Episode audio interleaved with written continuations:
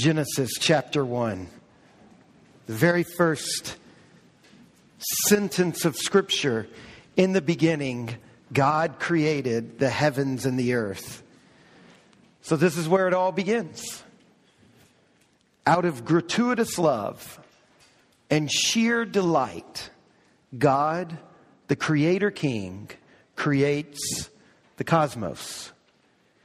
He starts with making raw materials. We see that because verse 2 tells us that what he made initially was without form and void, and darkness was over the face of the deep, and the Spirit of God was hovering over the face of the waters. So God begins to lovingly and creatively bring forth life from this mass of potential until finally, at the high point of creation, he creates humans. And in, in, Genesis chapter 2, humans aren't so much the high point, they're the centerpiece. And he makes us in his own image so that we can know and love him, so that we can know and love one another, so that we can know and love and care for creation, and so that just like he has been doing, we can draw out of creation its potential. However, that's not what happens. Instead of cultivating and nurturing and making creation better and better, Adam and Eve spoil it. And so in Genesis 3, for the first time, there's sin. And in that moment when Adam and Eve eat the fruit, they commit treason against the Creator King. And they throw away their birthright of beauty. And as a result, every dimension of life, every square inch of matter is broken. It's stained, it's infected with the cancer of sin and death and evil.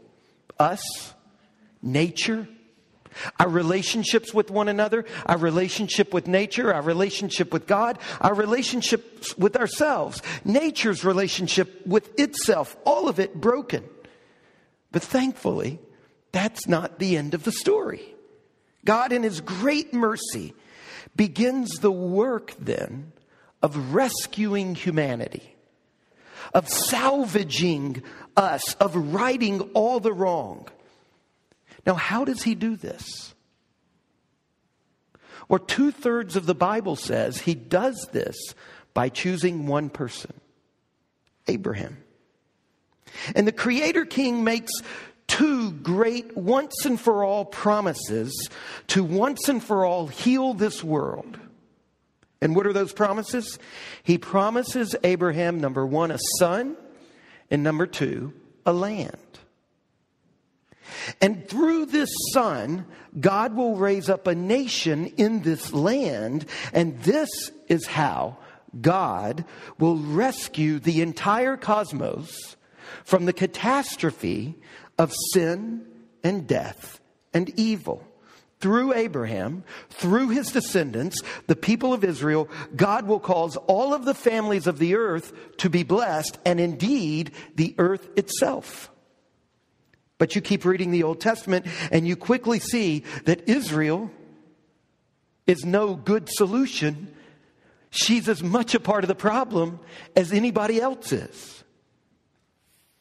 And so by the time you get to the end of the Old Testament, there's a sense in which this is an unfinished narrative. Things are supposed to happen that haven't happened. When you read the Old Testament, you see great beginnings and wonderful visions of God's plan and his purposes, but then a steady decline and a puzzling and shameful failure of the very solution itself. The whole Old Testament ends with a pregnant pause. And then, in the very first book of the New Testament, the Gospel according to Matthew, in the very first words of this book, Matthew signals the long wait is over. Now remember, we read the Bible in a translation. We read it in an English translation. The Old Testament was originally written in Hebrew. Matthew did not grow up reading it in its original language. He grew up reading as a part of the Greco Roman Empire, so he would have been reading what? Greek. And he grew up reading the Old Testament in its Greek translation, just like you and I read it in its English translation. Now, when he's writing his gospel, remember Matthew, like so many other Jewish people of his day, he had memorized the Old Testament, so many of its stories, and so many of its verses, and so many of its lines. He had memorized it in Greek, the Greek translation. It's called the Septuagint. And in this very first phrase, the very first two words in Matthew's Greek gospel, he writes, Biblios Genesios. Now, if you're like Matthew and you've been immersed in the Greek translation of the Old Testament since you were a child, and you're surrounded by a culture for whom this is the Hunger Games, this is Harry Potter, this is the story everybody reads over and over and over, this is the geography of your imagination. If that's the case, then you immediately recognize that Matthew has just quoted Genesis chapter 5, verse 1. Now, in most of our English translations, Genesis chapter 5, verse 1 reads, This is the book of the generations of. Now, in Matthew's Greek translation, it's Biblios Genesios. Biblios, you can hear it, right? The word book. Genesios. Phil Collins made a band after this. Genesis, right? This is the book of the generations or the Genesis. This is the Biblios Genesios. This is the book of the Genesis of Adam. When God created man, he made him in the likeness of God. And not just Genesis 5 1, but the exact same phrase appears only one other time in all of the Bible Genesis chapter 2, verse 4. The Biblios Genesios of the heavens and the earth. Now, your Bible translates it's probably the generations of the heavens and the earth when they were created in the day that the Lord God made the earth and the heavens. So Matthew begins his gospel in Greek with this phrase from the story of God's original creation of heaven and earth and Adam and Eve. What's he doing? Well, he's saying that the coming of Jesus is as profound and as powerful and as un, un, unrepeatable and utterly unique as the original act of creation. When God brought all things into what you're about to read is the book of the new Genesis wrought by Jesus Christ, which I think is a, is a more literal translation of see he used the word didn't he that's that's lovely in its allusions because it can mean genealogy but it also can mean Genesis. So not only is he introducing this genealogy he's about to give, he's giving a title to his whole book, and he's saying, hey, there is now a, a, a beginning that is as mind boggling and powerful as that first beginning. What you're about to read is the new beginning. The whole universe has just turned a corner. And sure enough, when you continue to read in Matthew's gospel, you get things like Genesis, like chapter 3, Matthew chapter 3, verse 16, where we see the Spirit of God descending over water. But this time, it's the water of Jordan. When was the last time we saw the Spirit of God hovering over water? It was when God was drawing out life from His creation. And where else in Genesis does the Spirit hover? It hovers over the womb of a virgin and draws out of that womb life. This is God's act of creation. The coming of Jesus is a new beginning, a new creation. And then Matthew, with such a remarkable beginning, launches into a genealogy. I suspect we won't make you raise your hand and totally reveal yourself for the slacker that you are. But I suspect there are people in this room who've read the Bible, many, a lot, throughout their lives. And anytime you turn to the New Testament, you skip the genealogy and get to the action. Now, think about what the church has done for two millennia in its wisdom, has started the New Testament with a genealogy. What, what's going on here? Well, this is actually a fairly common technique in the Bible. In Israel, and like many societies, they held their identity in their genealogies. A genealogy, it is a powerful way to condense and to summarize your history. Remember to Matthew's readers, each of these names evoked family history that they were familiar with. See, the reason our eyes glaze over in boredom is because we don't know the Old Testament. Matthew chapter 1 is filled with very significant things that are only available to those who know Scripture. In fact, in Matthew's gospel later on, he says, To him who has ears to hear, let him hear. And I suspect that for many of us, we don't have ears to hear because we haven't immersed ourselves in all of these stories. And do you know that if you know these stories, every name evokes an encounter with God and with his people and with nature? And notice how that he constructs his genealogy in such a way that he highlights three great moments in Israel's history. And just in case you don't pick up his agenda while you're reading the genealogy, when he gets to the end, he summarizes everything in verse 17. So all the generations from Abraham to David were 14 generations, and from David to the deportation to Babylon were 14 generations, and from the deportation to Babylon to the Christ, 14 generations. Now, this is kind of strange to us, to readers today. There are indeed 14 names between Abraham and David if you include both Abraham and David.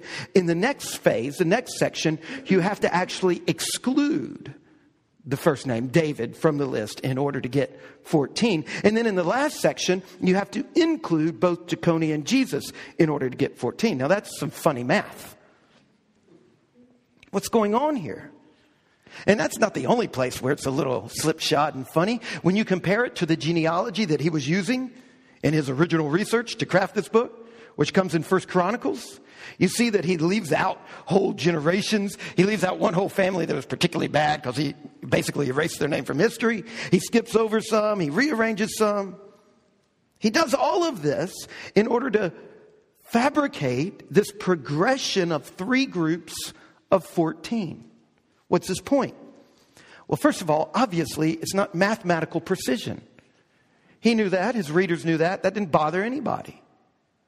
Just like when you read the, new, the newspaper and it said the sun will rise at so and so. It doesn't bother you that that's not, right, precise according to astrophysics, right? That doesn't bother you. Everybody knows it's not. You've got a different agenda with it. He's got a different agenda. His, his point here is not statistical, it's theological.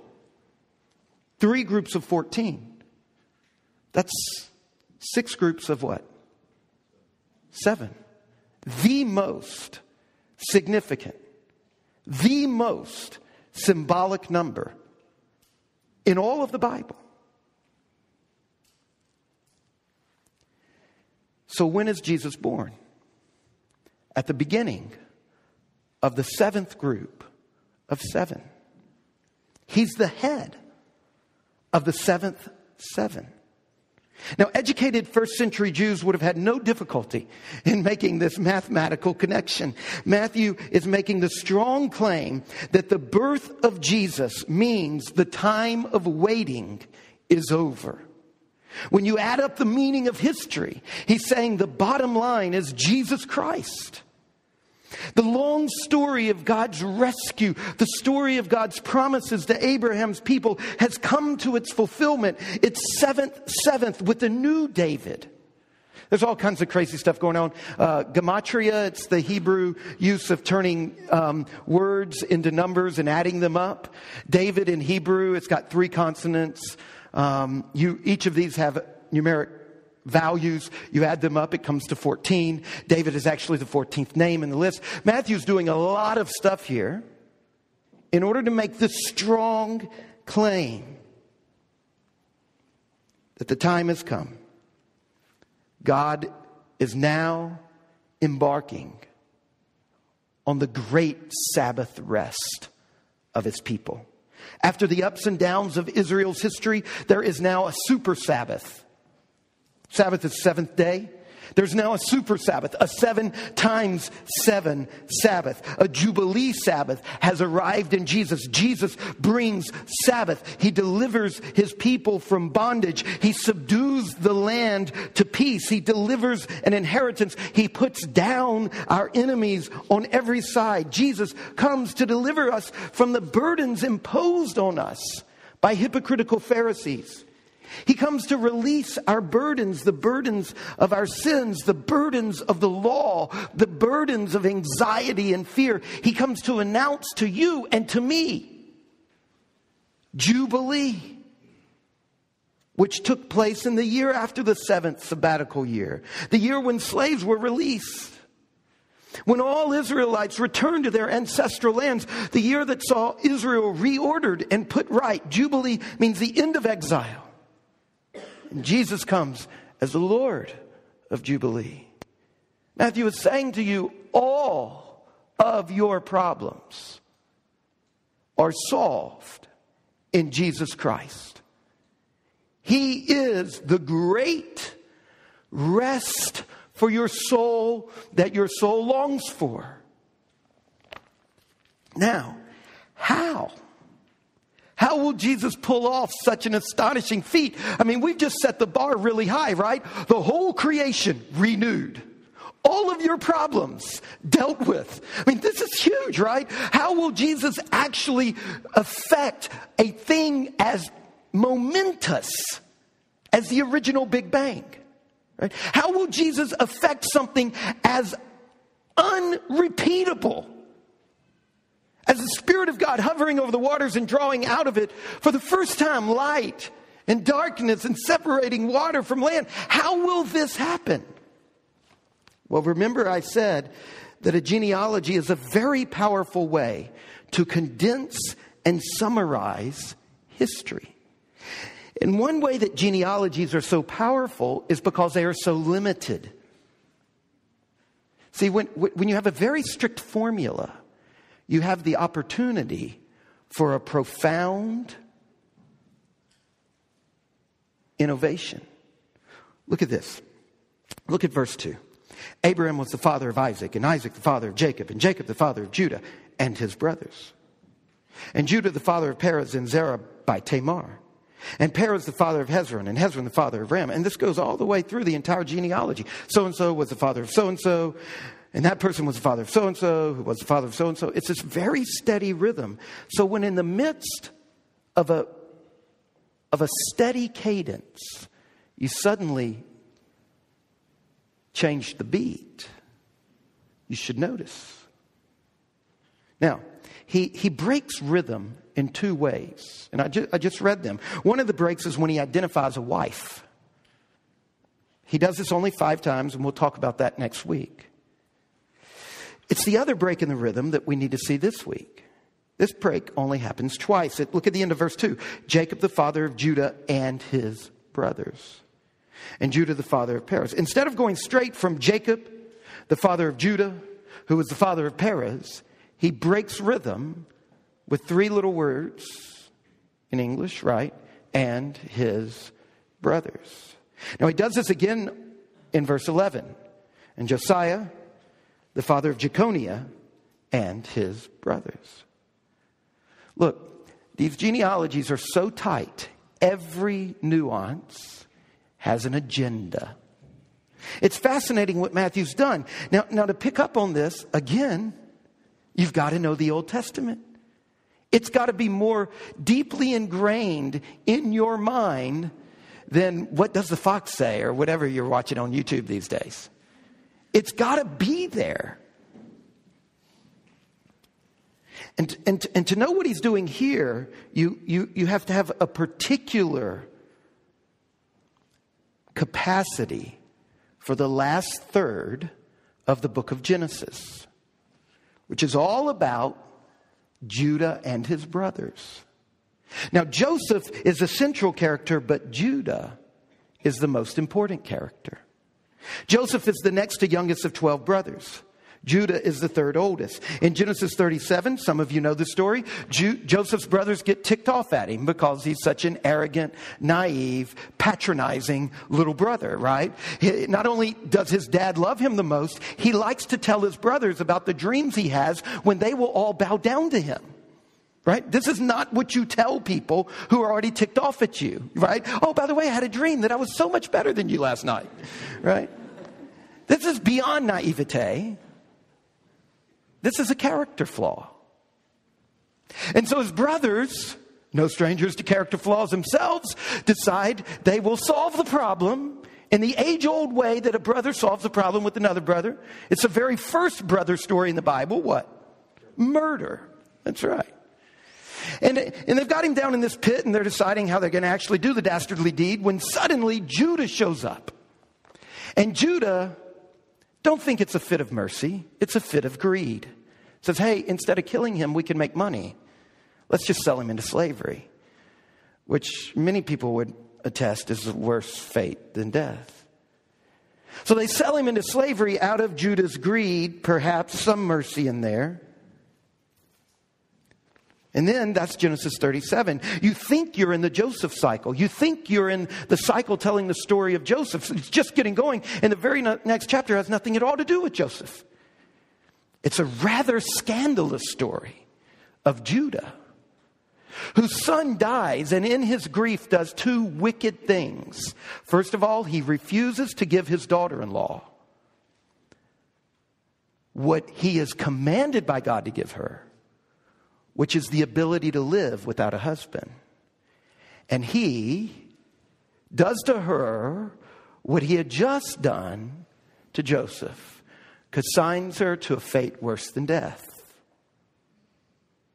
And then in his grief, we see that Judah apparently practices free love with the Canaanite women because he's off working one day and he goes to visit a prostitute. Very, very strange story, by the way. It's, it's actually not a prostitute. It's his daughter-in-law that he just ticked off, posed as a prostitute, which it brings all kind of crazy implications. And in all of this, do you know what you see? You see Judah is one wicked dude. He's bad. But then, when his daughter-in-law shows up pregnant, Judah changes. And for the first moment in the story, Judah does right. He does the right and kind. And beginning at that point, we see Judah's transformation. And Judah doesn't just stop with one good deed. By the end of Genesis, Judah has been transformed. And by the time we get to chapter 43, verse 8, the entire family is in a life or death famine situation. And Judah sacrifices his own life he goes before his father and he offers his own life as the only way out of a situation that will end in everybody's death. And sure enough, it works. So he doesn't have to die. And then they get to Egypt, and Joseph is not a righteous man, he's a conniving trickster. And Judah once again looks in the eye of the one who holds his life in his hand and pleads by laying his life down.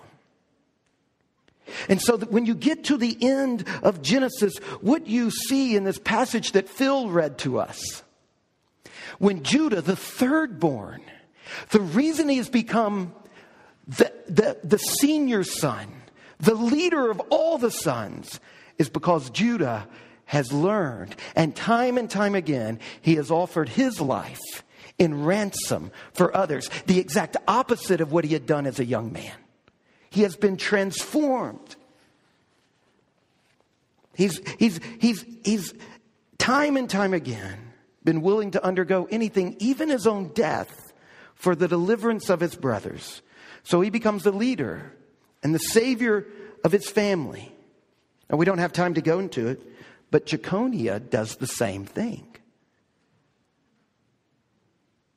Now, do you see what Matthew is doing by inserting these three little words, Judah and his brothers, Jeconiah. And he's drawing your imagination to the foundational stories for Israel to say that Jesus is the kingly ruler Israel has been waiting for. And like Jeconiah and like Judah before him, he will save his people how? By laying his life down. The whole Gospel of Matthew is here in a nutshell. For he who has eyes to see and ears to hear. This is how Jesus will inaugurate the new creation. This is how Jesus will save you from all of your problems. He will do it by laying down his life. The Creator King has fulfilled his once and for all promise to Abraham to rescue this entire universe, to the entire creation, the whole world from its brokenness. How? Through Jesus Christ and his sacrificial life. The creator of the world has entered into a unique relationship with Abraham and promised that through his offspring, through Israel, he would do something to end the wait, to solve your problems. And he does this with Jesus Christ. Now, do you believe this? Do you believe that Jesus his life, his, his sacrificial death, do you believe that that is the solution to the whole universe being disjointed? Do you believe that the sacrificial life and death of Jesus is the solution to your sin? Do you trust in Jesus that in his life and death, the door to new creation has been cracked open? Do you trust Him as your Lord? Have you placed your faith in Him that His life and His death is the only way the real weight of your sin can be dealt with? Do you believe that this alone is how you can be restored to God, to yourself, to others, to God's creation? And if you believe this, I don't, mere, I don't mean merely in the sense that, yeah, you acknowledge it's true. I mean, do you believe it in the sense that a husband looks at a wife and says, I believe in you? Do you believe it in, in, in the sense that parents look at children who are going off the rails and they say with all truth, I believe in you? Do you believe this in the sense that you are leaning on it? That you trust?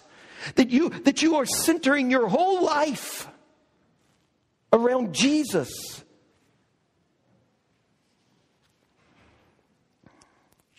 Do you believe this in such a way that you are filled with hope that when He comes again, you will be there, a part of the new heavens and the new earth. St. Augustine put it this way the first coming of Christ the Lord, God's Son, and our God was in obscurity. The second will be in the sight of the whole world. When he came in obscurity, no one recognized him but his own servants. When he comes again, he will be known by both good people and bad. When he came in obscurity, it was to be judged. When he comes openly, it will be to judge. Do you believe this?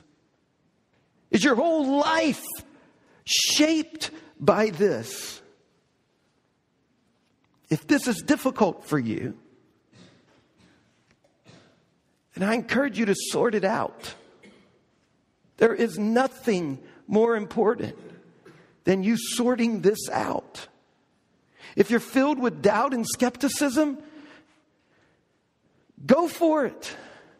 Look at the evidence, track it down, try to figure it out. Because if this is true and if everything rides on it, nothing can be more important than that. But there's more here.